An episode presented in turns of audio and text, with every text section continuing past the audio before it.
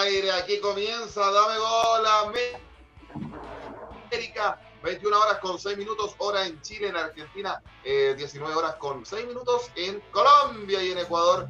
Eh, estamos muy contentos de saludarles, por supuesto, a través del Facebook Live, de La Pelota es Mía, a través del Facebook Live, también de eh, Los Amarillos Somos Más de Ecuador y del canal de YouTube de, Fútbol al Derecho de Colombia. Soy Joaquín Ormazal desde Chile. Chile, un país donde ha pasado de todo últimamente. Tenemos un amistoso con, con Bolivia mañana y decimos que ha pasado de todo. Le mandamos un abrazo a la enorme cantidad de chilenos que entran en cuarentena total. Nosotros con Miguel el día de hoy, bueno, Miguel tiene que seguir trabajando, pero en la ciudad de San Bernardo entró en una cuarentena obligatoria y a partir del día sábado, muchachos, toda la región metropolitana de Santiago entra en cuarentena y, y donde además un pastor evangélico el día de ayer en un control policial se hizo el atropellado. Eh, cosas que pasan en Chile. Eh, eh, entró la, policía chilena, los carabineros que le llamamos acá, entró a hacer un control porque había una procesión, de, había, había un, culto evangélico y no se estaban cumpliendo las medidas sanitarias. Y la verdad es que se volvieron locos. El pastor, por evitar que se lo llevaran detenido, se hizo el atropellado. Se hizo el atropellado. Ahí en el grupo mandé el GIF y, queda debajo de la camioneta y salía arrastrado. Y hay otro video donde sale una, una, una, no sé cómo se llamarle feligres, no, en, el lenguaje católico, pero, pero, pero una seguidora de esta iglesia donde estaba vuelta loca, decía, Dios, Dios te va a castigar. Fanática espiritual, fanática espiritual. Una fanática espiritual yo estoy en tu madre, decía. Cosas que pasan en Chile, muchachos. Yo no sé, en sus países me imagino que de repente también pueden pasar este tipo de cosas. La verdad es que estamos todos locos. ¿Cómo les va, muchachos? ¿Cómo, ¿Cómo, estuvo el paseo la semana pasada, Harold Cárdenas? Lo echamos de menos, lo extrañamos acá. ¿Cómo le va? Eh, Saludos a Colombia. Tuve la posibilidad de ver los muchachos un rato ya después en diferido, como diríamos. Eh, tanto como paseo no era una actividad laboral eh, aquí en una zona del país un poco convulsa, pero... Actividad, actividad laboral le llaman ahora.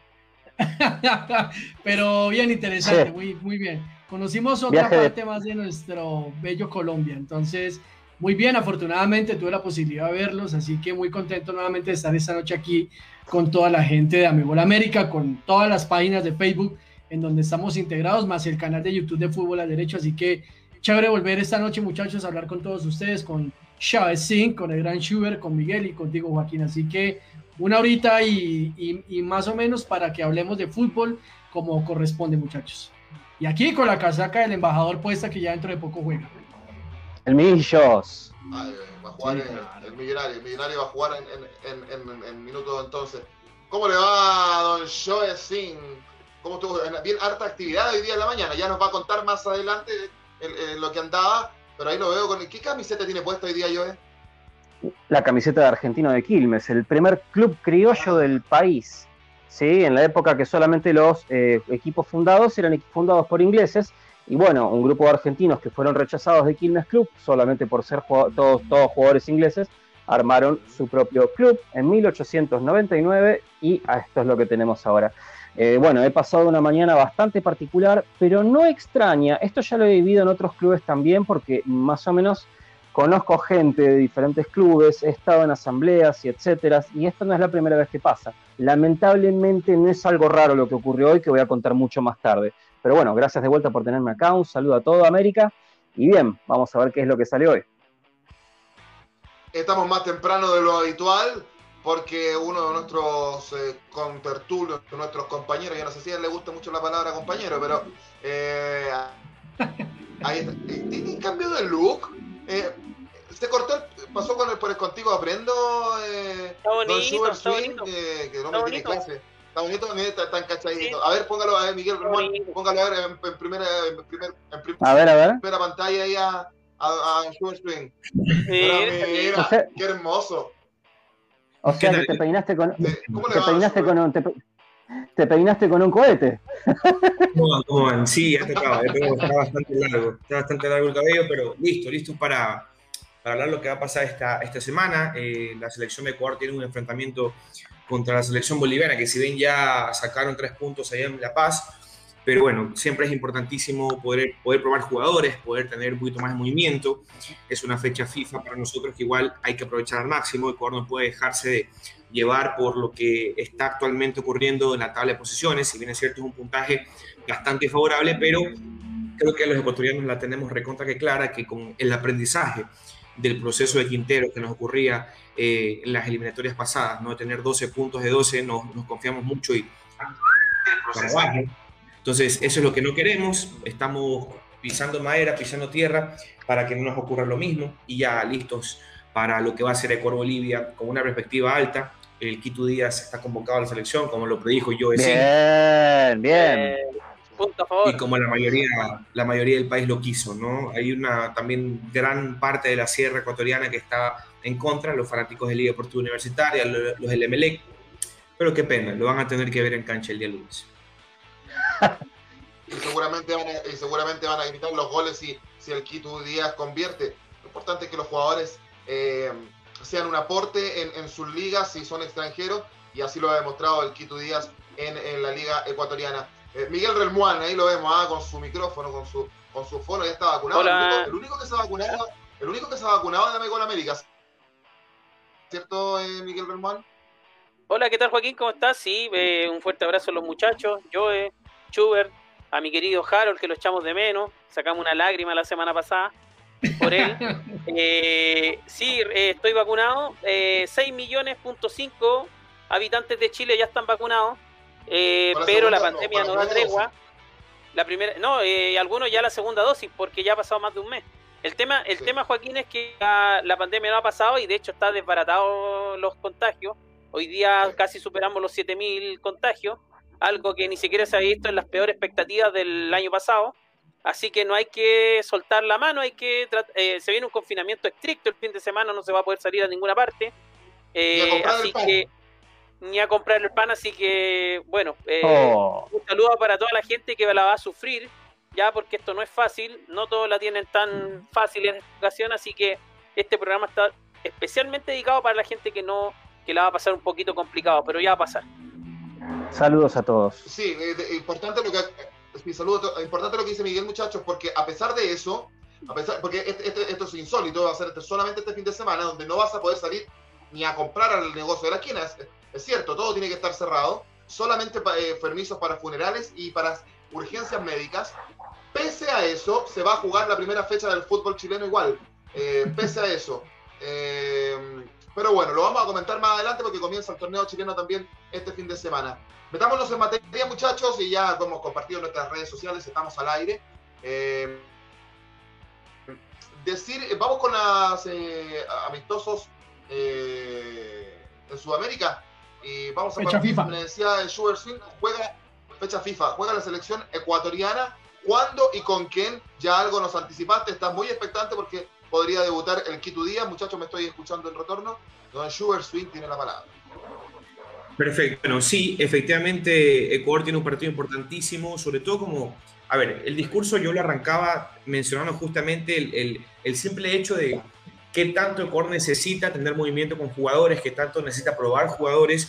Y creo que esta es la oportunidad perfecta. Quizás el rival no te, no te ofrezca tanta presión, no te ofrezca tanta dificultad al momento de vencerlo. Peormente acá en la capital de la República.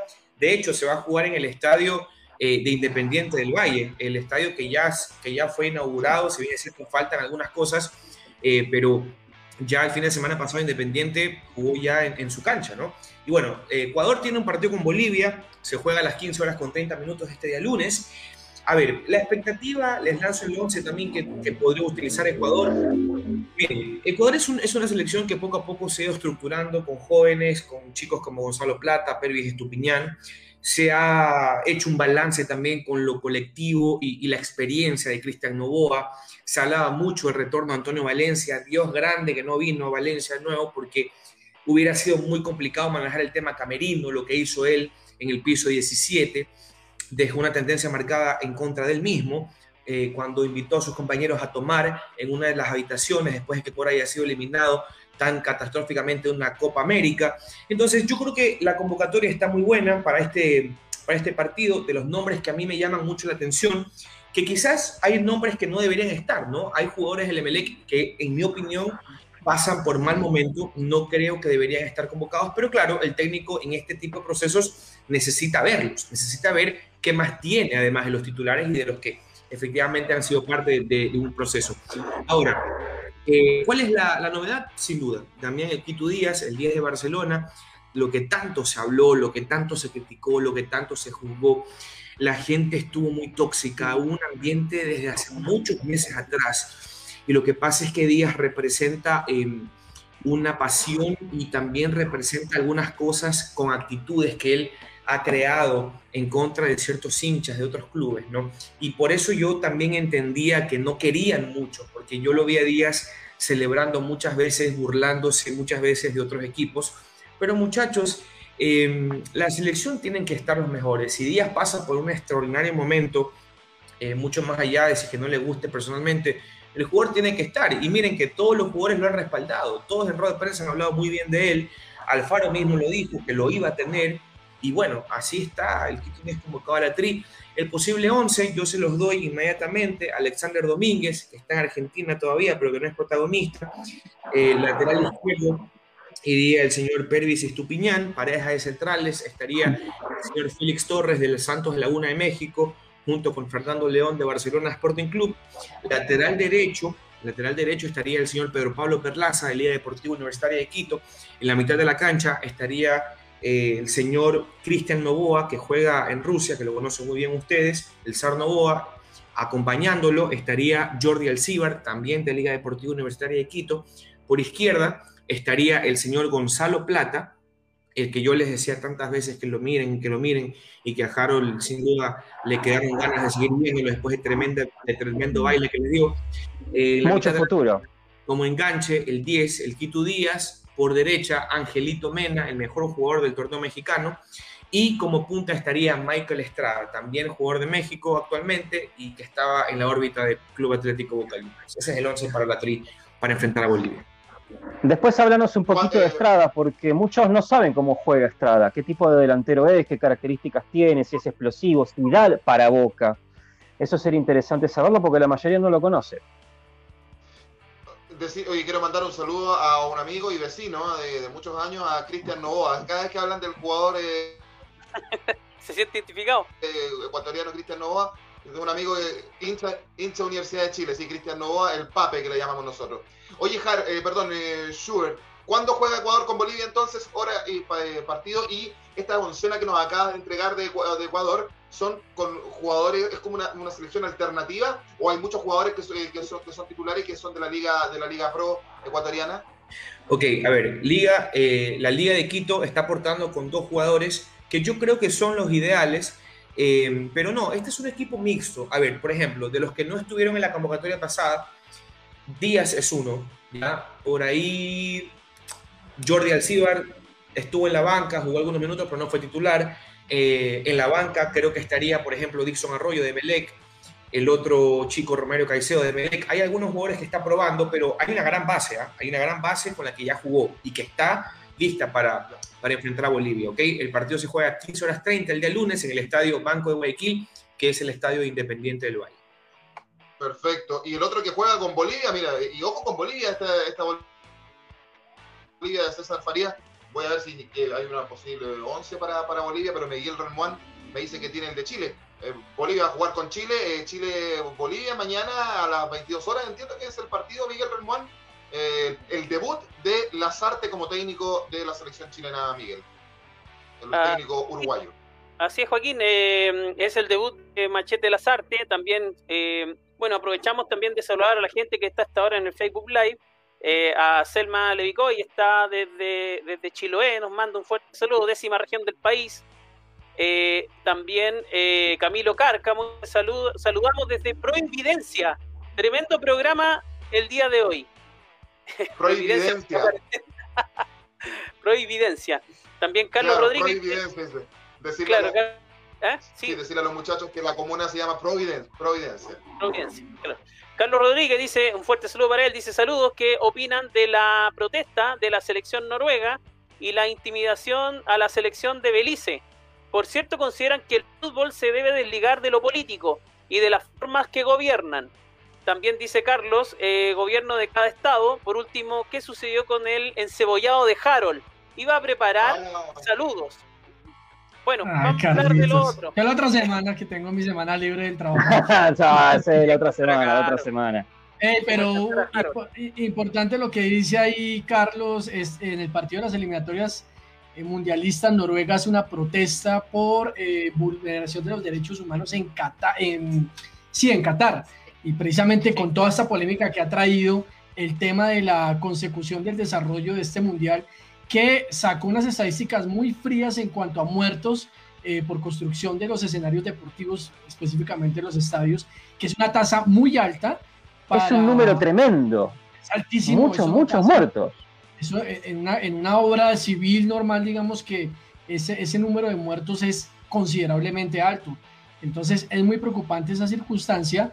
Y lo de Bélice, eh, si no estoy mal, es que cuando la selección de Bélice también, no estoy seguro si es para eliminatorias o para o fecha FIFA, llega a Haití, es intimidado por una serie de personas armadas en el país, van en el bus y literalmente salen hombres armados a intimidar a la selección de Belice, complicado, oh. Haití que es un, es un panorama muy, muy complicado, pero es muy raro ver esto en, temas de fútbol. Creo que curiosamente los equipos de fútbol siempre están blindados al margen de los conflictos internos de los países. Por eso llama la atención lo que pasó precisamente con la selección de Belice y con la gente en Haití. Perfecto. Interesante tema también que nos aporta ahí nuestro amigo eh, Miguel. Vamos entonces, y como ves, este, este, este Chile, este es el, el, debut de las artes y está probando con varios jugadores, con algunos que, que tienen ya cartel, el, arquero Bravo, Claudio Bravo, y el retorna eh, Gary Medel, que no ha tenido mucho protagonismo en el Boloña, eh, sonó mucho para volver a, Boca, eso, eso no se dio, pero, pero hay varios jugadores y hay unos que retornan de hace muchas nóminas atrás, muchos procesos atrás, yo me atrevería a decir desde la época de Juvenal Olmos, imagínate, porque no recuerdo si estuvo con Bielsa, el Mago Jiménez, que está en Palestino y que vuelve a la selección chilena, Miguel. Sí, eh, vuelve el Mago Jiménez, eh, vuelven también tres eh, jugadores de la generación dorada, Claudio Bravo, Medel, Jan Bosellur, que acaba de ser contratado por Joaquín Bonido. La posible formación, Joaquín, muchachos, se las doy.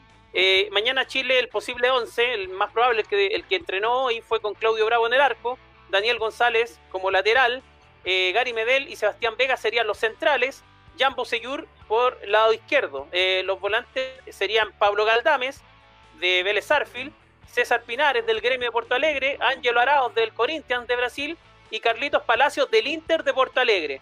Y en delantera, Fabiano... ¿Sí?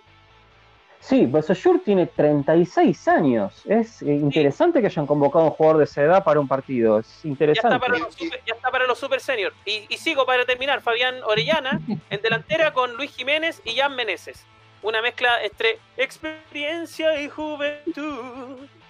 40 y 20. Miguel, eh. Miguel, Miguel, Miguel, decir que hace muy poco eh, la televisión deportiva saca en Chile decían que el, porque, a ver, decir que Daniel González, el lateral de eh, Santiago Wanderers de Valparaíso, eh, por si no lo conocían, y el lateral izquierdo le estaría ganando a Jan Bosseyur la pulseada Eric Bimber, el muchacho de Unión La Calera que va a jugar Copa Libertadores y que sonó y que estuvo muy cerca de llegar a Colo Colo y que, finalmente no llegó.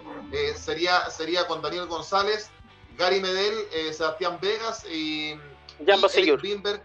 Eric Bimber sonó también a última hora. Claro, hay alternativa. En, defensa, claramente. Joaquín, y lo, otro interesante también, y, para un poco hacer las paces también con nuestro amigo eh, Reinaldo Rueda, eh, hoy día Machete Lazarte indicó de que recibió un llamado de Rueda, le deseó mucha, mucha suerte, eh, muy buenas vibras, así que habla muy bien de profe Rueda. Uno se molesta a veces por las cosas que pasan, pero de fondo ya cuando con la mente más fría uno puede opinar y y realmente no tuvo buena suerte Rueda. También le deseamos un buen pasar en Colombia. Obviamente que Chile vaya al Mundial y Colombia se quede, pero de fondo que oh. tengan un buen pasar. Eso es lo que uno le desea a don Reinaldo. Así que muy, muy loable que llame a su, a su compañero, digamos, sucesor de la selección chilena. ¿Qué dijo el otro, Harold Cárdenas? No, no, no, no, no, no. Yo lo único que digo es que Colombia va a clasificar, aunque ojo, nosotros no vamos a disputar fecha eliminatoria que me parece complicado, me parece grave. Gracias, señora Schubert Eh, porque estoy de acuerdo con lo que dice Schubert, ¿en qué sentido? Es necesario que las elecciones tomen este espacio para prepararse, para precisamente ir eh, mecanizando lo que van a hacer estas eliminatorias, que esto es un cuento cada vez, eh, este fútbol sudamericano y esta pandemia nos deja solamente estragos hasta para el fútbol. Entonces, esta era una oportunidad para convocar a jugadores, pienso yo al menos de la parte de todo el continente americano, los que están en Estados Unidos, los que están en México, más los que están en Sudamérica, era una muy buena oportunidad. Bueno, no se dio, eh, el profesor Rueda no lo quiso así y pues digamos que se extraña mucho que no tengamos fecha eliminatoria. Se supone que acá en Colombia estábamos corriendo con el tema de Copa América, aquí se inició el torneo hace mucho tiempo y ahorita hablaremos de eso en, específico, pero eh, todo eso estaba previsto para que pudiéramos disputar Copa América de manera tranquila. Nada de lo previsto se está dando y eso es lo preocupante, no solo en Colombia, es en todas las federaciones y eso realmente está pegando muchísimo en el nivel de todos los, de todos los jugadores. Y una pequeña acotación, porque Schubert yo sé que me va, me va, me va a ayudar ahí. Decía Carlos ahorita que qué tan importante es desligar la política del fútbol. Estábamos viendo lo que pasó con Bucaramanga en el 9 de octubre eh, y eso es una cosa que lo deja uno espantado. Ya, ya, ya voy a hablar de eso y gracias por hacerme acuerdo. Eh, lo que sí a mí me parece una falta de respeto para todos los colombianos. O sea, yo a Rueda lo respeto muchísimo, le agradezco la clasificación al Mundial. Muchos dicen que no fue mérito de él, para mí sí. Eh, creo que quedar eliminado con Francia eh, es normal, creo yo, ¿no? Ecuador está muy por debajo de esa selección, pero yo a Rueda lo respeto muchísimo. Pero, a ver, no se puede mezclar agua con aceite. A mí me parece una falta de respeto que Rueda no haya convocado una fecha FIFA porque él está con el tiempo en contra. Y si es que la excusa, no sé si es que sea la excusa, pero si es que es la excusa, es que el torneo local no hay cómo cancelarlo. A ver, ustedes como país deberían tener un orden y prioridades. ¿Qué necesitas? ¿Que el juego colombiano mejore en la selección para poder clasificar un mundial o necesitas que la liga continúe?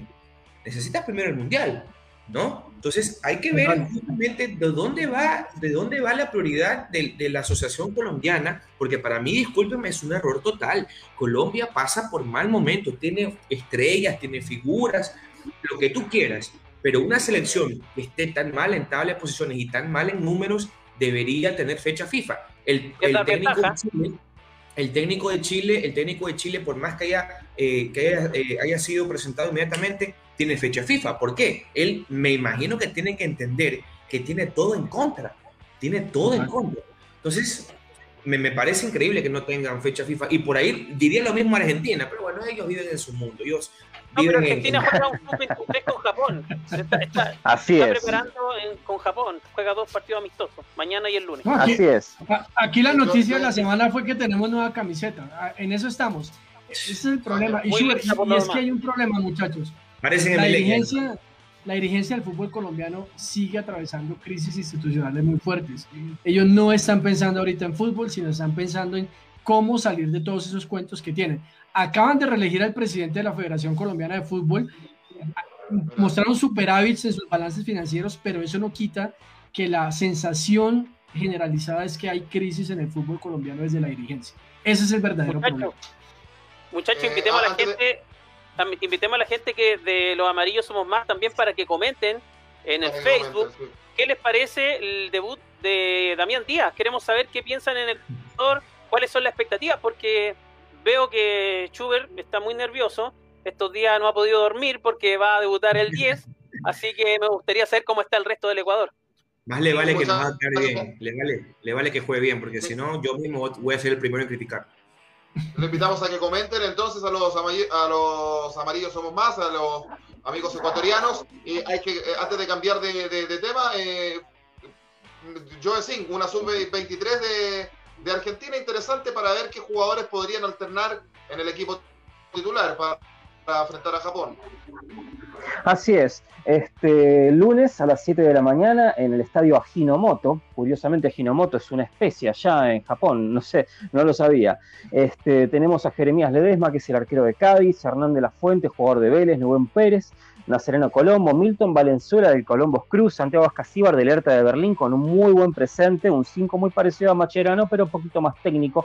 Santiago Colombato, Valenzuela, Matías Vargas, que está jugando en el Español de Barcelona, Agustín Ursi, eh, delantero de Banfield, y Adolfo Gaich, que tiene un sobrenombre muy particular que no lo voy a decir en el día de hoy, pero vamos a decirle no, no, es muy fuerte.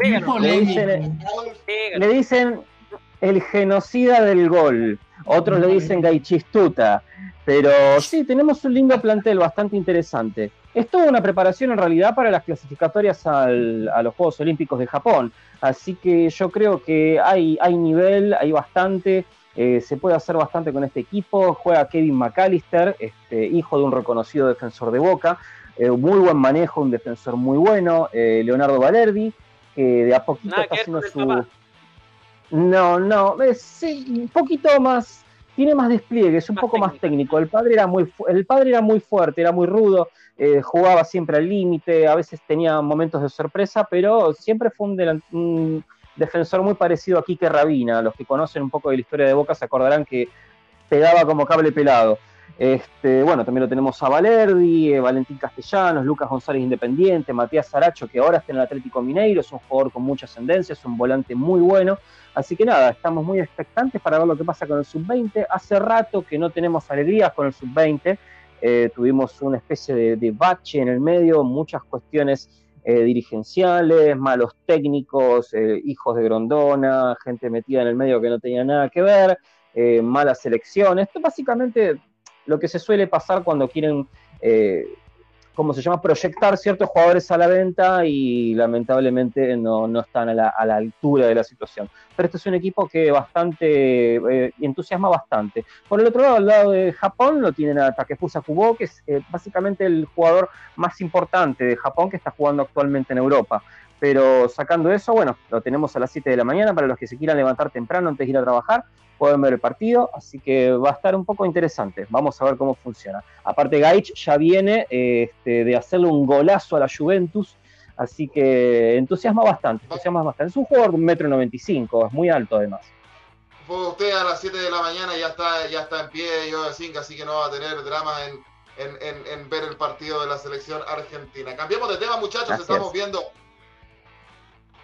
Estamos en Dame Gol América a través del Facebook Live de La Pelota es Mía a través del Facebook Live de eh, Los Amarillos Somos Más de Ecuador y a través del canal de YouTube de Fútbol al Derecho de Colombia. Eh, vamos a las eh, clasificatorias de la UEFA. me estaban diciendo por interno que estaban dando a conocer, Miguel, lo estoy tratando de averiguar, la nómina de la selección femenina que va a ir a Tokio.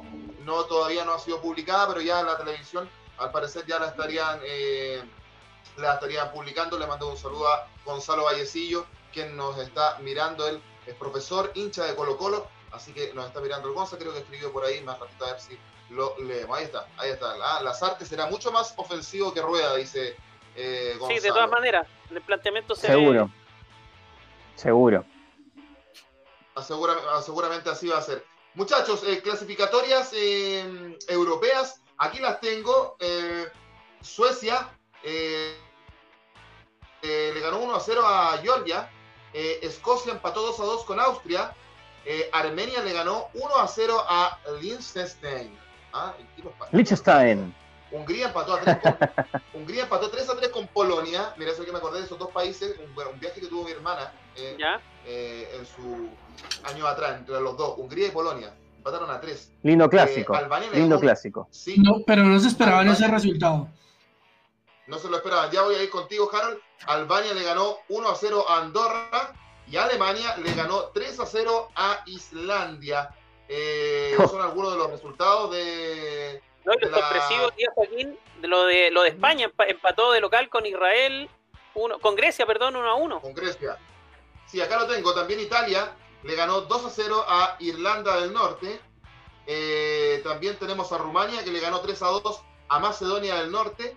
Eh, Moldavia empató 1 a 1 con Islas Feroe.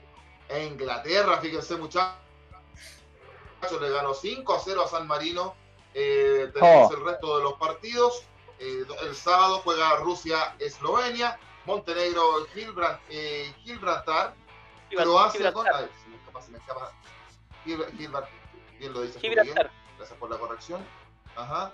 Y Croacia frente a Chipre, Noruega frente a Turquía, eh, Holanda frente a Letonia. Eh, y entre, entre otros. Holanda, que viene de perder, viene de perder con Turquía 4 a 2, Holanda. Sí, Portugal, Portugal juega con Serbia, República Checa juega con Bélgica. Son algunos de los partidos que se destacan Francia frente a Kazajistán, eh, Inglaterra que nuevamente juega con Albania. Harold Cárdenas, ¿qué impresiones tiene de esta fecha eh, europea de la UEFA, clasificatorias que ya está comenzando? Pues digamos que arranca con sorpresas por varios resultados. El primero que ustedes señalaban de Turquía contra Países Bajos, que pierde 4-2. Creo que nadie se esperaba ese resultado. Eh, Francia, ojo, en condiciones local, empata con Ucrania, dirigida por, por ese famoso delantero Andriy Shevchenko, que yo sé que tiene la posibilidad de ver. Eh, un muy buen planteamiento, pese a que Francia tiene una gran selección, no, no pudo, digamos, descubrir la, la, varita para poder poner, ganar el, el, partido, ¿no? Pese a que el gol de Ucrania fue con un empate. Eh, Zlatan Ibrahimovic se convirtió hoy en el jugador con mayor edad en jugar con la selección sueca de fútbol, 39 años, creo que 163 días. Eh, de esta manera vuelve Zlatan después de 5 años. Eh, Inglaterra hizo lo que tenía que hacer, pasó con San Marino. Digamos que ahí vamos a tener varios partidos bien interesantes, muchachos, pero a mí me surge la inquietud viendo estos partidos de eliminatorias así como hay partidos muy buenos, hay otros que son una lata realmente y es si en algún momento determinado lo que decían es cierto, que las eliminatorias sudamericanas por nivel, por los mismos jugadores, es la más competitiva del mundo. Es que realmente los partidos uno dice, ay, es medio latoso ver eso, pero no sé si también sea nuestro espíritu latinoamericano. No, hay más competencia. A, relucir. Hay más roce. Daría la impresión, sí, daría la impresión de daría la impresión de que San Marino solamente va a perder por no menos de tres goles y sin meter nunca un gol. Es como. La figura es, partido ya fue el arquero San Marino. Y se llevó cinco. Y se ah, le metieron ah, cinco. la, figura fue el San Marino. Ahora, una pregunta en general, muchachos.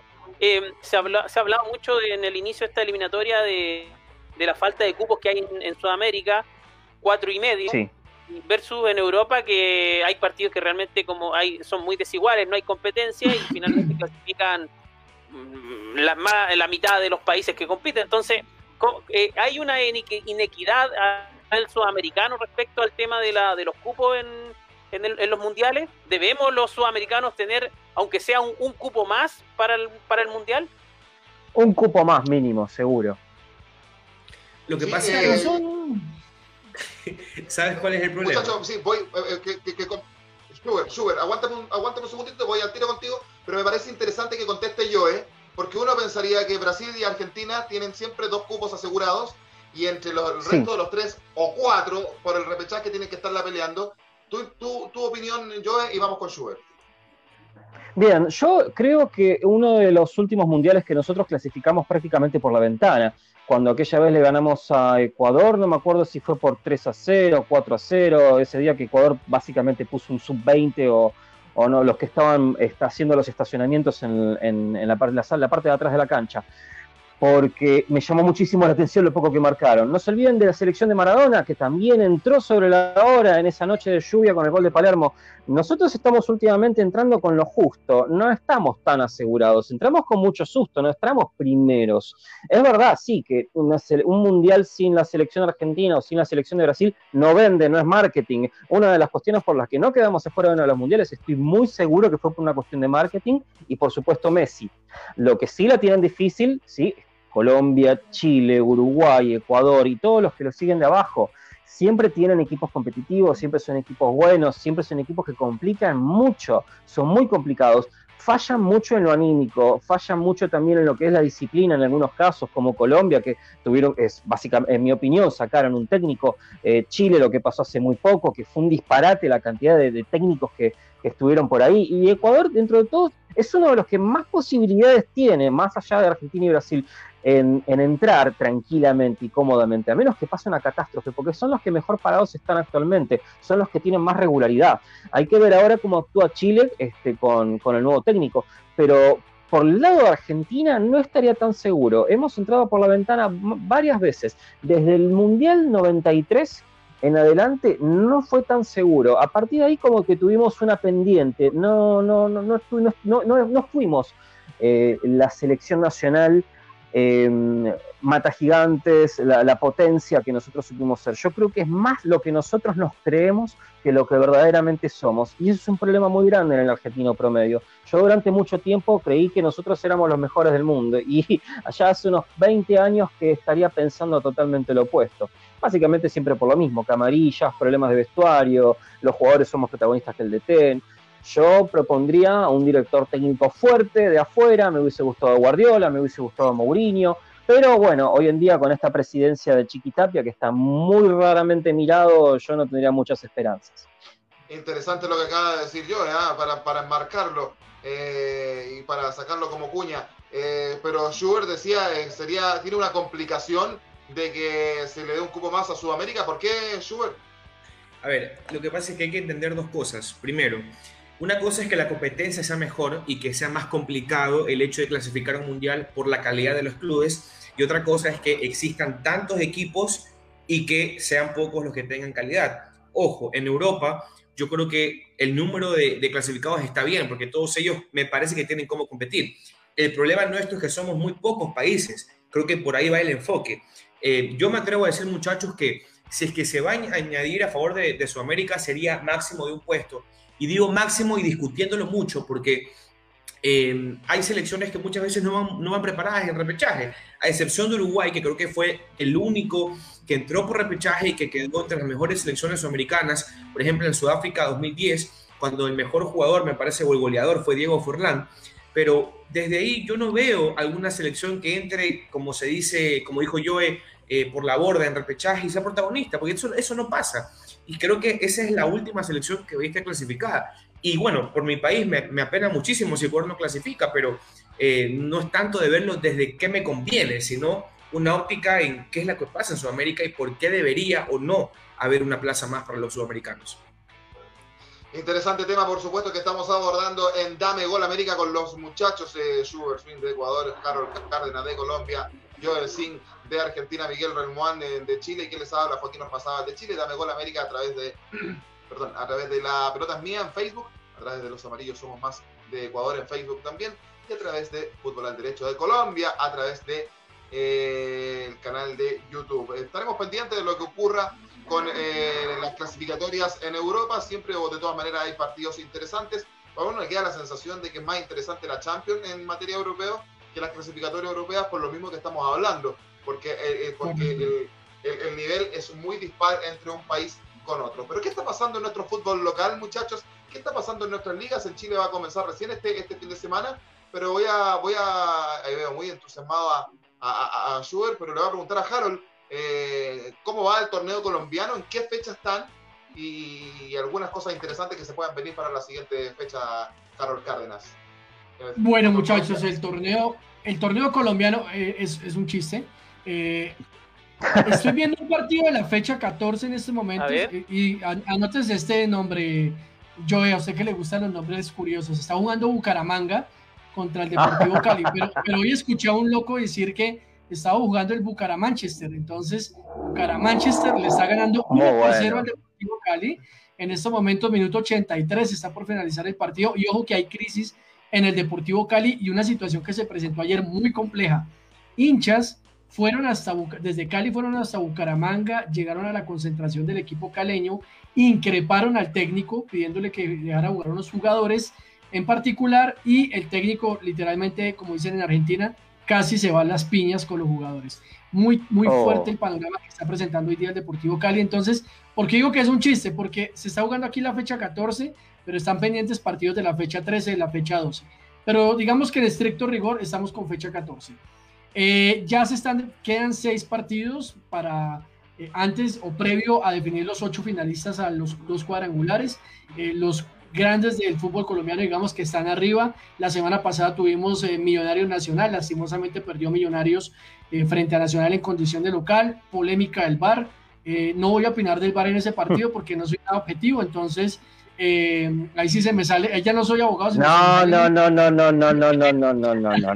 Usted va a opinar del bar, que el bar es muy bueno, que el bar es lindo, que el bar está, el bar está muy bien, ¿eh? Hay, un problema, hay un problema en esa jugada de Millonario Nacional. Y es un problema en qué sentido. Y eso refleja la incapacidad, al menos del fútbol colombiano, en materia tecnológica. El VAR, por recomendación, siempre debe tener un mínimo de cámaras entre 9 y 10 cámaras. 14 eh, cámaras en el mejor de los escenarios. En Colombia solamente se está haciendo con 8 cámaras y se está midiendo a través de, las, de la producción de televisión. Entonces realmente es una producción televisiva que no te está arrojando el mejor de los eh, resultados al final. No es lo más eh, creíble o fiable al momento de definir las jugadas. Es muy polémica la jugada de Nacional Millán, absolutamente polémica. Aquí no se han puesto de acuerdo los diferentes analistas arbitrales y queda en la discusión la situación. Pero el VAR está tomando una, una, una relevancia acá que no debería ser. Carol, eh, ¿quién está puntero en este momento en la liga colombiana y quién está colista último en la tabla? Mira Schubert cómo se hace ahí. Eh, dígale, Schubert. Se relame, se relame. Atlético Nacional es el líder en estos momentos del torneo colombiano. ¿Y quién está último? Último. ¿Quién está peleando descenso en Colombia en este momento? Eh, está peligrando nuevamente, lastimosamente, el Deportivo Pereira y Jaguares otra vez están en zona de descenso. Pereira y Chico que también tuvieron enfrentamiento directo y hubo polémica ahora ahí. Ahí se están moviendo muchos intereses lastimosamente. Pero Pereira y Chico son los que están abajo. Perfecto. ¿Y qué está pasando con la liga con la liga pro ecuatoriana Sugar Swing? Bueno, eh, acá la verdad eh, ha comenzado bastante fuerte el, el, torneo, me gusta la competición, me gusta el nivel y yo soy muy, muy estricto con esto, hace mucho que no lo digo me parece que los clubes están teniendo un nivel muy superior a lo que hemos estado acostumbrados. Me alegra muchísimo también. Eh, Barcelona está puntero, está con 13 puntos. Y bueno, aquí voy a meter lo que eh, Harold estaba diciendo. A ver, el fin de semana se, jugó el partido entre Liga Deportiva Universitaria de Quito en el estadio de ellos contra Barcelona. Y bueno, había, muchas, había mucho morbo por este compromiso porque se hablaba de una revancha se hablaba del invicto, que había o no había, que si con penales vale el invicto o no, etc. Y Barcelona, la verdad, tuvo, me parece, mala suerte porque en la semana se contagian dos, dos jugadores titulares y son justo los que van por el lado derecho, Pedro Pablo Velasco como lateral derecho y Byron Castillo, que me parece que era el mejor jugador de Barcelona Sporting Club. Y bueno, eh, a pese, pese, a eso, saca un, un punto importantísimo que le permite continuar en el primer puesto. Y aquí viene la sorpresa. Emelec, si ganaba el fin de semana, igualaba a Barcelona, pero por gol diferencia el conjunto amarillo mantenía la punta.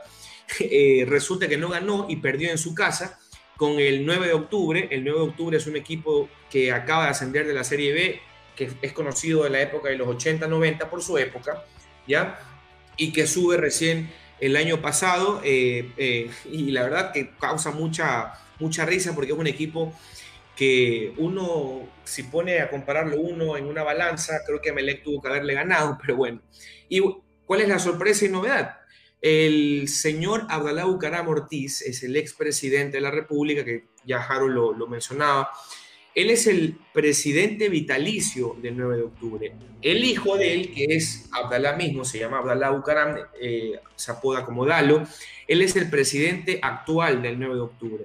Entonces hubo un problema porque Abdalá, el, mayor, el papá, se fue al camerino a celebrar con los jugadores del 9 de octubre y bueno, Abdalá eh, públicamente es conocido como barcelonista, entonces se vieron ciertas burlas en contra del MLEG y por ahí se un problema por protocolo, porque él no tuvo que haber estado ahí, etcétera. Y 9 de octubre tiene una multa de, me parece que eran 2 mil dólares que tiene que pagar. Pero de ahí, insisto, el torneo me gusta, Independiente del Valle está despertando, me alegra muchísimo.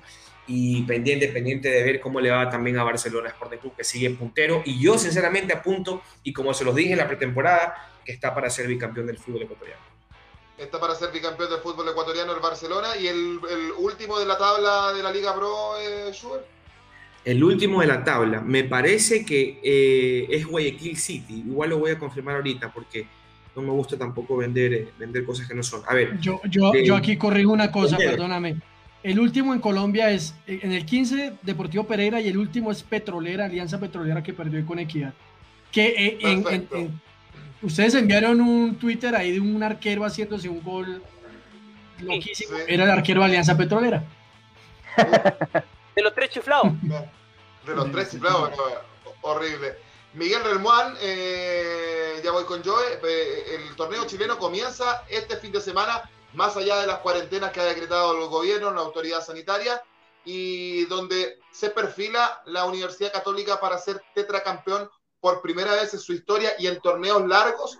Eh, ¿Cómo lo ves tú? ¿Cómo ves a, los tres grandes, a Colo Colo, la U y bueno y Unión, la Unión Calera que por ahí va, a jugar Copa, Copa Libertadores. Eh, comienza el fútbol eh, chileno este sábado, Miguel Ramón.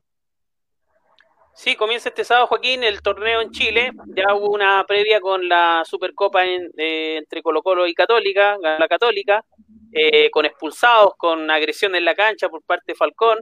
Pero eso ya es pasado y ahora empieza el torneo. Colo Colo debuta el sábado a las 18.30 con Unión La Calera, un rival fuerte. También otros partidos interesantes son el de el del campeón, eh, la Universidad Católica que visita Chillán el domingo a las 19.30 al New el, el, New Leicester, a la longaniza mecánica, eh, el domingo, el campeón de la primera vez, y también, bueno, eh, queda libre la U, que es algo insólito, ni en los torneos más rasca eh, quedan equipos libres, así que más lo de la NFP, el gallito del CIFUP lo ganó el CIFUP porque finalmente recuperó la posibilidad de eso el equipo campeón de la segunda profesional, cosa que habían quitado, querían darle medio cupo, jugar un partido definitorio con el último de la primera vez, así que la justicia deportiva primó. Y, bueno, Católica es el gran rival a vencer, es el equipo sensación, digamos, en los últimos años, ha ganado todo, pero eh, ojo, si Colo Colo trae un central, podría ser competitivo. La U está armando buen equipo. Eh, Unión Española también se reforzó bastante bien y Unión La Calera también tiene jugadores muy interesantes, así que va a ser un torneo muy entretenido.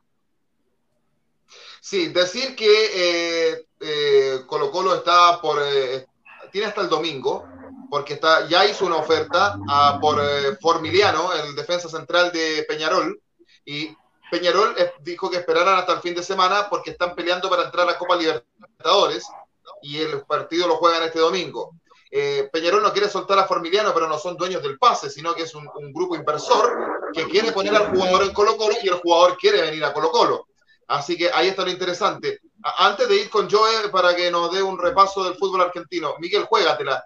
Si el Peluca Falcón, jugador uruguayo, fue eh, expulsado y le dieron cuatro fechas y va a volver justo para el superclásico del fútbol chileno, para jugar frente a la U en el Estadio Monumental, que es en la quinta fecha, eh, se queda sin centrales Quinteros.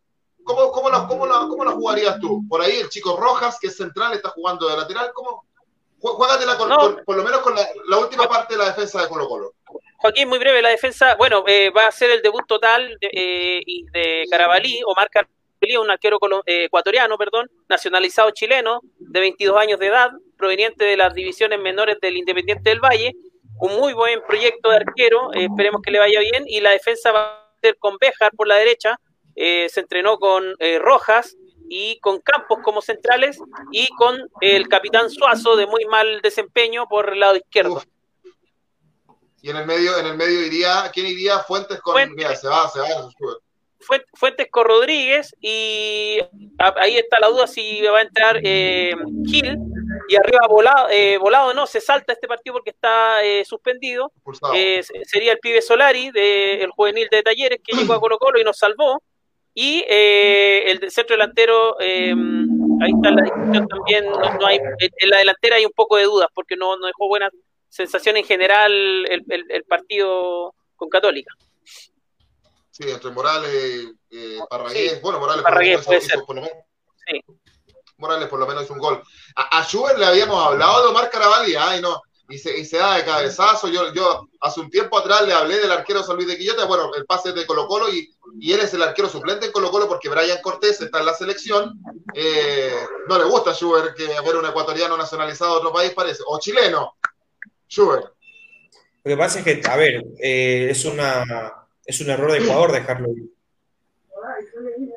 Eh, eso es lo que me molesta. O sea, yo no creo que Ecuador tenga una inagotable futbolista como para que ande regalando jugadores. Eso es lo que a mí me molesta. Ahí puede cualquiera ser nacionalizado del país que le dé la gana. Pero lo que molesta es eso. Lo que molesta es que dejes y que cedas jugadores. Cuando insisto, aquí no tienes de sobra. Y peor a Chile, o sea, vamos. Y peor a Chile, dice.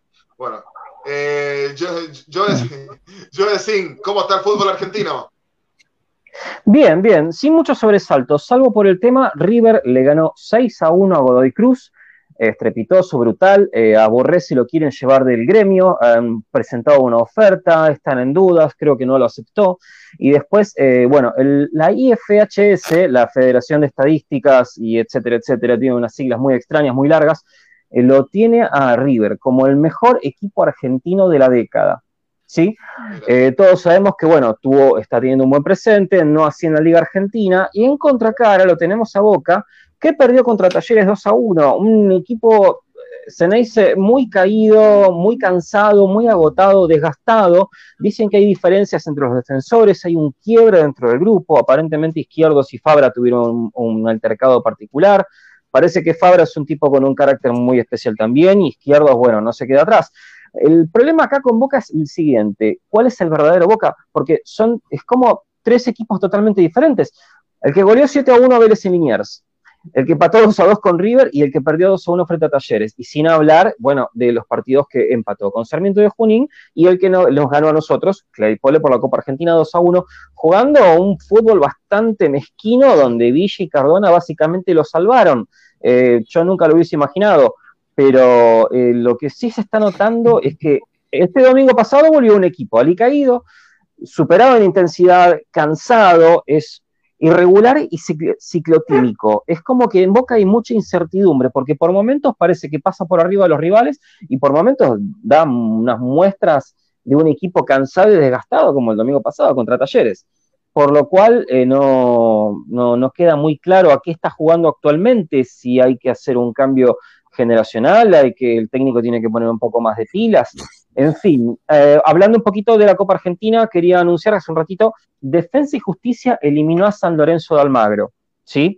este, esto conlleva también, sí, hace un ratito nomás. Es el Defensa y Justicia que hace rato que vengo avisando que viene con algo serio, ¿sí? Agarraron jugadores este, de las inferiores de Boca, jugadores de las inferiores de River, otros jugadores de otros equipos que andaban muy bien, que eran tapados, pero no tenían muchas posibilidades y empezaron a explotar. Este, está muy el negocio, el, negocio de defensa y justicia es promocionar jugadores, porque el dueño es un representante. Que le dé, que se le salga, que le, den los resultados es una coincidencia. Yo creo que eso puede ser, puede que no dé. Acá en Unión La Calera, su objetivo no es campeonar, su objetivo es mostrar jugadores. Sí, pero si muestra jugadores y no gana los partidos, si muestra jugadores y no gana partidos, sabemos que nada.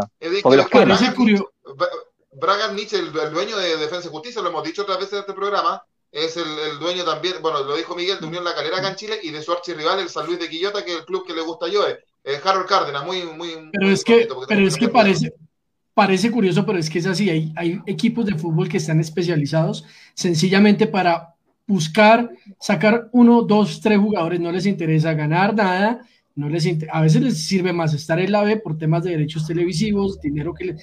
Es decir, eso se vuelve un, eso es un negocio, muchachos, y hay que verlo. Lastimosamente, cuando es con el equipo de uno no le duele más, pero hay equipos y dirigentes que piensan de esa manera. Si no lo que veíamos hoy que nos mostraba Joe internamente, ¿ah? Tal cual. Así es. Yo, eh, yo en Argentina, para, para, para, cerrar, eh, ¿quién está peleando arriba? Porque son ¿Cómo no? Ya te estoy, ya te estoy diciendo, así es. Posiciones, vamos a ver bien, porque acá tengo todo un problemita. Grupo A está Colón primero, con 16 puntos, segundo Estudiantes, y lo sigue Central Córdoba y Banfield Racing, también con 11 puntos. Grupo B, en el primer puesto está Vélez con 15 puntos, segundo Independiente con 12, Defensa y Justicia, Unión y Lanús con 10 puntos y Boca Juniors con 9 en la posición número 6 de este grupo B. Eh, los que están complicados, bueno, Patronato de Paraná, Newells en el grupo B y Arsenal y San Lorenzo, San Lorenzo con un pésimo presente institucional y deportivo en el grupo A. Mira, mira, y, aún así la U no le, pudo ganar en Copa Libertadores. Muchachos, les cuento algo, estamos eh, haciendo, estamos haciendo Dame Gol América a través de La Pelota es Mía, los, Amarillos Somos Más y Fútbol al Derecho en YouTube.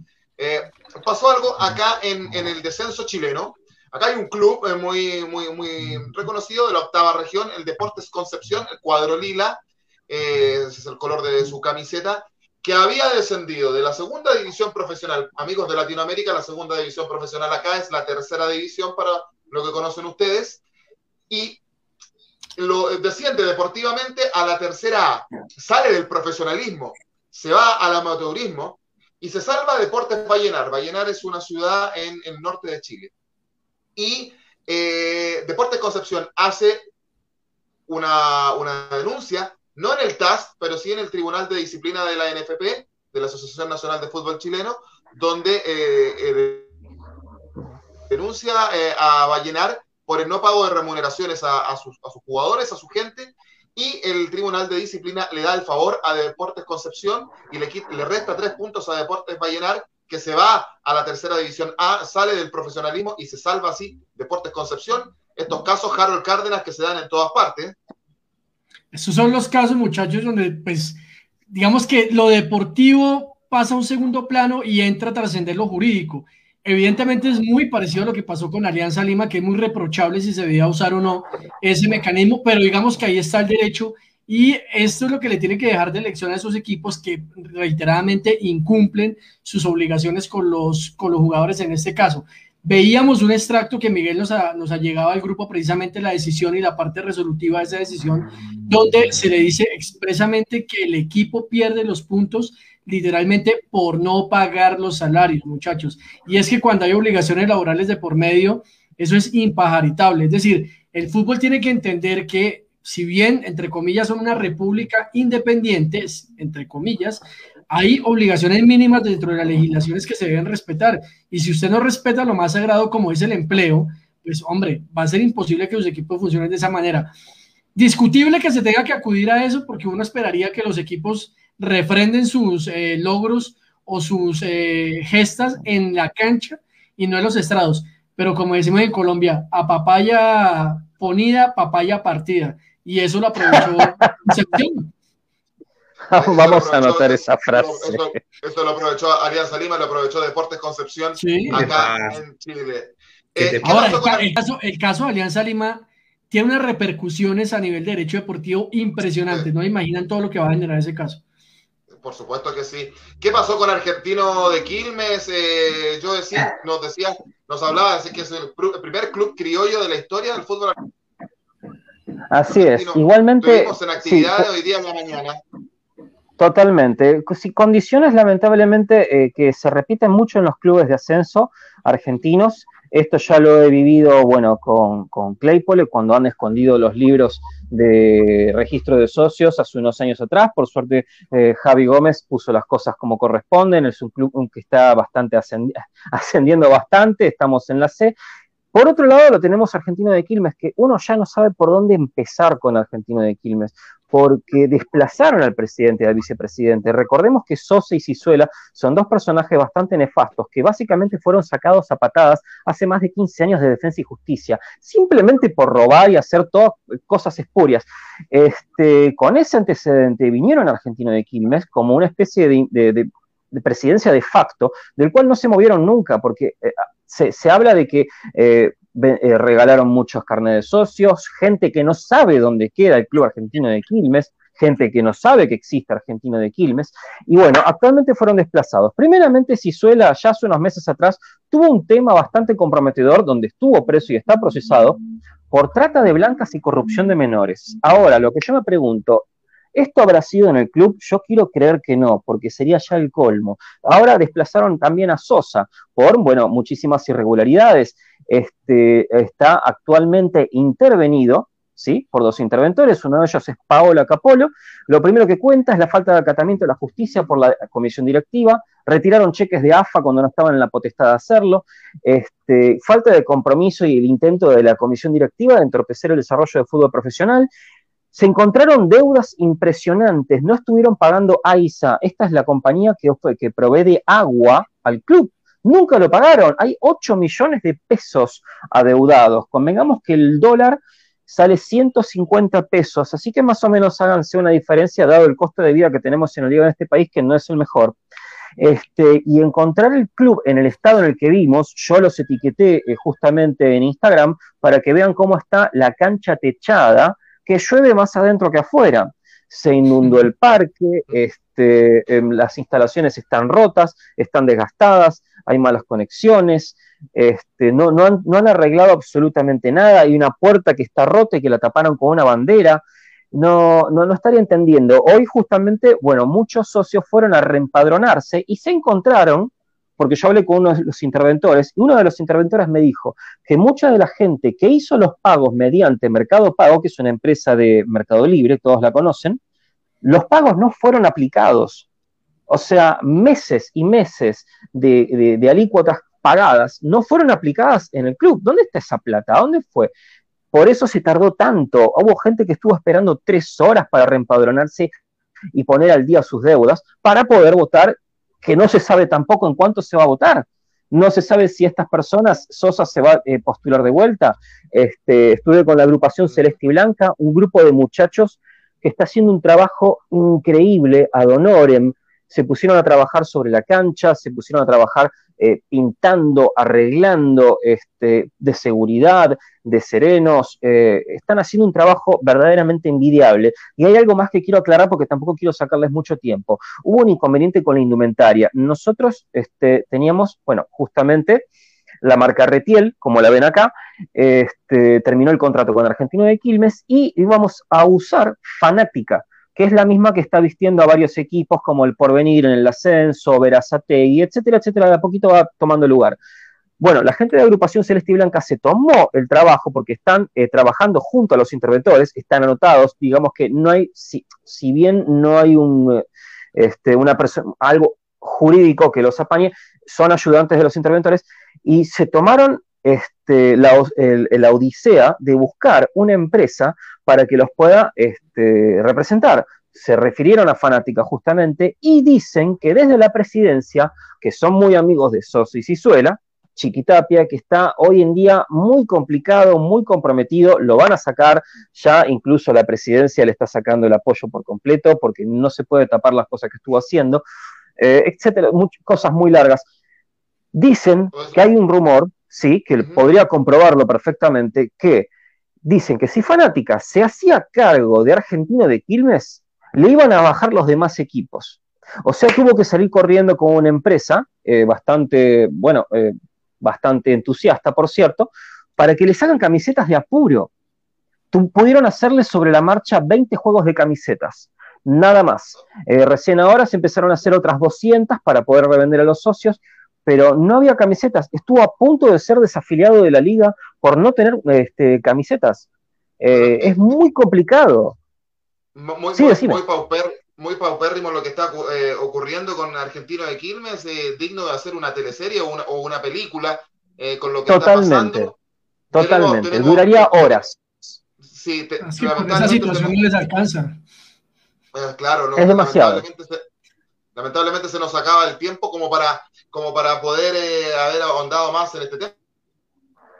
Interesante también, Harold, seguramente para el derecho deportivo y, futbolístico este, este caso. Eh, antes, de, antes de retirarnos, eh, Miguel tiene algunos datos súper interesantes, muy cortito, Miguel. Voy, con, parte de la, voy con parte de la nómina femenina chilena, donde destacan las arqueras Cristiane Ender, la mejor arquera de la historia de Chile, Ryan Torrero del Santiago Morning, que la vimos también en Copa Libertadores. Está eh, Fernanda Pinilla, de Universidad de Chile, eh, Camila Sáez, del Rayo Vallecano, Carla Guerrero, también de la U de Chile, entre otras jugadoras que están en, la nómina, en la nómina chilena. Y delanteras tenemos a Rosario Balmaceda, Daniela Zamora, que juega en Suecia, María José Urrutia, eh, Yanara Edo, que juega en el Rayo Vallecano, y Jenny Acuña de Santiago Morning. Por tiempo no alcanzamos a dar la nómina eh, femenina completa. Pero Miguel, ¿tú nos tenías algo como para cerrar el programa el día de hoy?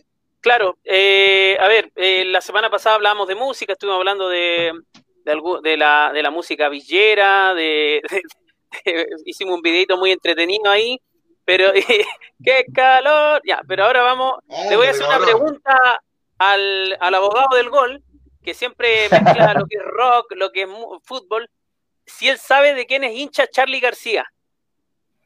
¿Charlie no es de River? De River, correcto. Eh, bueno, Joaquín, Andrés Calamaro, ¿de qué equipo es hincha en Argentina? ¿Y será de Rosario Central? Eh, de Independiente Avellaneda. Ah, perfecto. Que desde saberlo. Calamaro es uno de mis artistas favoritos, fíjate. Mira, ahí me Sí, independiente de Robert Plant, por ejemplo, eh, vocalista de una de las grandes bandas británicas, apasionado del fútbol también, es hincha del, eh, del Wolverhampton Wonder Football Club. Eh, mira. y también, bueno, eh, Katy Perry. Esta es música más como de, de la onda de, de Schubert. ¿De qué será Katy Perry? Katy Perry ni era fútbol. Katy Perry. ¿Y Elton John? Del West Elton John. Elton, Elton John que. Sí, Elton John que hoy. ¿Ustedes saben de qué cuadro es Elton John? Hoy cumple justamente años. Parece que del Watford, ¿no? Es hincha de Watford y además uno de los accionistas. Un tiempo fue presidente, de hecho. Muy interesante. Recientemente dijo que fue una de sus peores épocas en la vida porque se burlaban mucho de él siendo presidente del equipo. Oye, Harold, Harold y, Shakira, será hincha del Barcelona o tendrá un club en Colombia no, será hincha ¿Se imagina que Shakira le diga a Piqué que es hincha del Real Madrid, Joaquín? Separación. no, un club, yo me un, un club colombiano, no sé. si pondría yo que es del Junior de Barranquilla. No. Ella de allá. Supondría que es del Junior. ¿Y Joaquín Sabina? Ya. Joaquín Sabina, ¿de qué ¿Del Barcelona? Es? ¿Ah? Es del Barcelona. Es del Barcelona. No, del Atlético de Madrid. Ay, ah, qué boludo, cierto. El que es del Barcelona que es de los colchoneros. Joan Manuel Serrat es hincha del Barcelona. Joan Manuel Serrat, grande. Ese Carlos era, ese es, es, hincha del Unión Magdalena, acérrimo. Muchachos, y el gran y el gran Bob Marley, muy querido por algunos amigos de nosotros. Eh, ¿De qué equipo será en, en, Brasil, por ejemplo? Él es hincha de un equipo en Brasil. ¿De los Volados Fútbol Club? ¿no? Del, Santos verde. De, del Santos de Pelé. Solamente porque jugaba Pelé. Pelé. Porque jugaba Pelé nomás. Eh, ¿Algún artista, algún artista eh, eh que quiera destacar eh, en Ecuador, eh, Sugar Sweet, que sea hincha de algún club? Ay, Dios mío. A ver, eh, Julio Jaramillo, tengo entendido yo que era melexista. Tengo entendido yo, no lo sé, no lo sé. El gran Julio Jaramillo. En una, en una, en el tema urbano, en estas leyendas se dice que Julio Jaramillo era melexista. De ahí otro cantante reconocido, bueno, ahí está Juan Fernando Velasco, está eh, urbanos, hay algunos jóvenes, pero así hinchas barcelonistas, la verdad que no se me viene a la... Ah, Daniel Betancur, Daniel Betancur es barcelonista. Yo le, voy a, yo, le voy a, aportar uno a Schubert y a los amigos de Latinoamérica.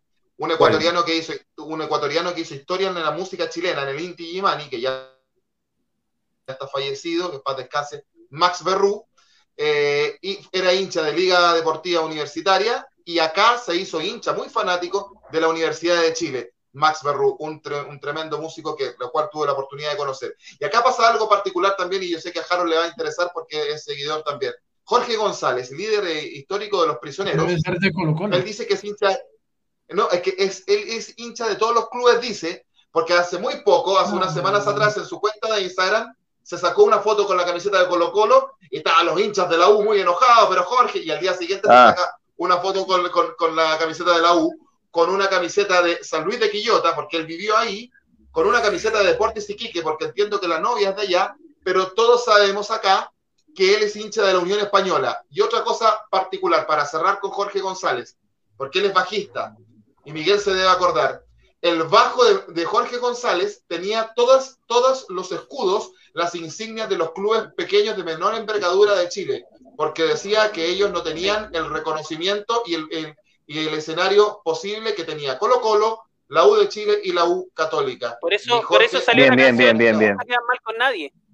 Nunca quedas mal, quedas mal con nadie. Yo lo único, yo lo único, yo lo único que te voy a decir es que toda persona de bien es hincha de boca. Punto. ¿Quién? Punto. ¿Quién? ¿Quién? Toda persona de bien. Toda persona de bien es hincha de boca. Yo conozco a tenistas mundiales de Fórmula 1, futbolistas, artistas, de todo, de todo el mundo. Estás queriendo decir que Charlie García, que es uno de los máximos estandartes del rock ah. latinoamericano no es una persona de bien? Yo no, no, una tendencia. No me, toquen ese vals. El resto Aquí en Colombia hay una banda, muchachos, eh, que se llama Doctor Crápula. Eh, declarados hinchas de Millonarios cuando ha ganado Millonarios las Estrellas. Ellos hacen los toques cuando Millonarios ha quedado campeón. Hay un caso muy curioso, una banda que se llama Tres de Corazón, son paisas. Eh, ellos proceden del, del, ambiente futbolero porque hicieron parte de las barras de fútbol tanto de Nacional como de Medellín y sus álbumes de música están muy dirigidos a hablar de música. Tres de Corazón, rockeros paisas, bien interesantes. Y, y acá, acá hacemos el nexo con Los Miserables que grabaron una banda chilena que grabó un disco dedicado al fútbol también, se lo vamos a mostrar a ustedes en el, en el grupo de WhatsApp. Decir, eh, Harold, que Anita Tijoux, artista chilena que te gusta mucho, es hincha de Colo Colo. Muchachos, eh, lo, último, la, la, la, ¿ustedes saben de qué son hinchas algunos presidentes de países, por ejemplo, ya que estábamos hablando hoy día de política? Eh, Manuel López Obrador, Joe, ¿de qué equipo será? Obrador. El, el presidente de México, sí. AMLO, AMLO debe ser. No, no tengo idea, no tengo idea. ¿Del América? Del, ¿Del América? Pumas, del, Pumas, del Pumas. El Pumas. Alberto Bueno, Fernández, ustedes- ¿de, qué, de- de qué hincha, ¿de qué equipo de hincha eh, Chuber eh, Alberto Fernández? Yo lo sé, díganlo ustedes, a ver. Yo no sé, hermano. Argentinos. Juniors. Del bicho. Eh, Harold, esta, esta sí lo sabe. ¿De qué hincha Jair Bolsonaro? No, y ese tipo que me parece. Es el campeón mundial en coronavirus, es lo único que puede Sí, decir. es es del Coronavirus que-. No, no, Sí, es del del, Coronavirus es del. Del, Palmeiras. del Palmeiras. COVID-19 FC. Está acabando Brasil. El presidente de Una- Colombia, Iván Duque, ¿de qué, de qué equipo es hincha? Ah, sí, sí, sí. Iván Duque, ¿será del Atlético Nacional? No, del América de Cali. De América. De la América de. Cali. Opa. Eh, Bueno. eh, recuerden que, que Molotov en una de sus canciones hace una alusión a que son hinchas del Puma, ¿no? Sí. Sí. O- Y- Oye, y, y- Sebastián Piñera, oye, porque lo de Piñera es. ¿Lo dice usted o lo digo yo antes de terminar? No, pe- pregunten, o sea, si ya lo hemos dicho, es hincha de Católica, pero se hizo por, por obligación, por necesidad hincha de Colo Colo. Así que igual, igual, que, igual, igual que yo, eh, por necesidad que es de la nueva escuela. Claro, Luis Lacalle. Pou, el presidente uruguayo es de Boston River, y ahí está la lista de los presidentes y sus Bien. equipos. Dentro, dentro de lo musical, quería agregar a mi, mi banda de cabecera, Def Leppard, una banda británica. Eh, Joe Ah, Elliott, sí. el cantante, Joe Elliott es hincha del Sheffield United y el bajista Rick Savage, eh, Sab, para los que lo conocen, es hincha del Sheffield Wednesday, que además tuvo un pasado como jugador de las inferiores. Pero estaba jugando con pelota dominada en un entrenamiento y el defensor titular de ellos, un tipo muy rústico, le entró de abajo duro y dijo, esto no es para mí, y se dedicó directamente a la música y a tocar el bajo. A veces en el bajo tiene el, el búho de color azul del Sheffield Wednesday. Hay una, hay una camiseta conmemorativa del West Ham United con el nombre de Iron Maiden en la camiseta. ¿no? Espectacular. Mira, La quiero ya esa camiseta. Entonces vamos a tener tiempo en otros programas para seguir conversando de música y fútbol. Ah, podríamos dedicar un programa a aquello. Eh, don Schubert Swing, que tenga buen fin de semana, buen fútbol ecuatoriano estos días. Que le vaya bien, un abrazo Chicos. gigante. Un fuerte abrazo les mando. Estamos pendientes a lo que va a ser la selección ecuatoriana de fútbol este día lunes. El día domingo vamos a hacer una, una previa en la Radio Redonda de, de Guayaquil para conversar justamente. Creo que vamos a tener una invitada periodista boliviana, así que estén atentos a, a- a eso. Y nada, vamos a ver cómo le va al Quito Díaz en la tri y que le sirva mucho al profe Alfaro para tener una, una excelente convocatoria para los siguientes compromisos, Venezuela y, eh, ¿cómo se llama? Eh, me olvido. Ya, don Harold Cárdenas, que tenga buen fin de semana, que le, va- que le vaya bien y buen fútbol colombiano. Así Y chichi, Bueno, muchachos, me alegra mucho volverlos a ver. Excelente eh, retornar aquí a Megol América. Un saludo a todas las personas que se conectaron ahorita. A Angie, que nos acaba de saludar ahí, eh, está en Nueva York, en New Jersey, perdón. Entonces, un saludo a todos ellos. Y este domingo, el consultorio de fútbol al derecho. Y Joaquín, una cuñita pequeñita. Próximo 15 de abril, vamos a hacer con el Instituto de Derecho Deportivo de la ACDPC un eh, conversatorio sobre aspectos jurídicos de las transferencias de jugadores de fútbol. Muy interesante. Toma Buen, mate. buen, buen tema interesante. Joe Sin, que tenga buen fin de semana. Gracias. Fin de sema- eh, buen fin de semana a todos ustedes. Un saludo muy grande a todos los oyentes, a la gente que nos sigue desde siempre, y un saludo muy grande a la agrupación Celesti Blanca, que está haciendo todo lo posible para sacar a los mates una vez más adelante. Así que un saludo a todos y gracias por tenerme acá de vuelta con ustedes. Saludos, saludos también al ecuatoriano.po, saludos desde Santiago de Chile, muchachos, nos está viendo acá el compatriota de, de, Schubert que ya se fue a clases. Y eh, saludos para mi papá que estuvo de cumpleaños la semana oh, pasada, que también escribió ahí Jorge Ormazal. Miguel, Miguel buen fin de semana. Dentro no sé si te toca trabajar, pero si no, a encerrarse nomás. Sí, hola. Eh, bueno, Joaquín, buen fin de semana a todos. Que tengan muy lindo fútbol todos, como estás diciendo. Y, claro, hay que trabajar, pero también tratar de cuidarse. Eh, la pandemia no ha pasado. Qué lindo que volvió Harold, lo echábamos de menos. Qué bueno volver a casa. Así que esto es Dame Gol América, la casa de todo Sudamérica. Eso es. Muy bien, ah, eh, para, para eslogan, ah, dame con América. a ustedes también agradecer, sí, a ustedes agradecerle también quienes nos hayan visto como cada jueves por la noche eh, a través de La Pelota es Mía en Facebook Live, a través de Los Amarillos Somos Más de Ecuador y el canal de, YouTube de Fútbol al Derecho de Colombia. Eh, que estén muy bien, que les vaya bien, a cuidarse los chilenos y todos los latinoamericanos. Buenas noches. Chau, chau, chau, chau, chau, chau, chau. Ha sido Joe. Y dame gol América. Dame gol América. Muy bien. Buenas noches, chao.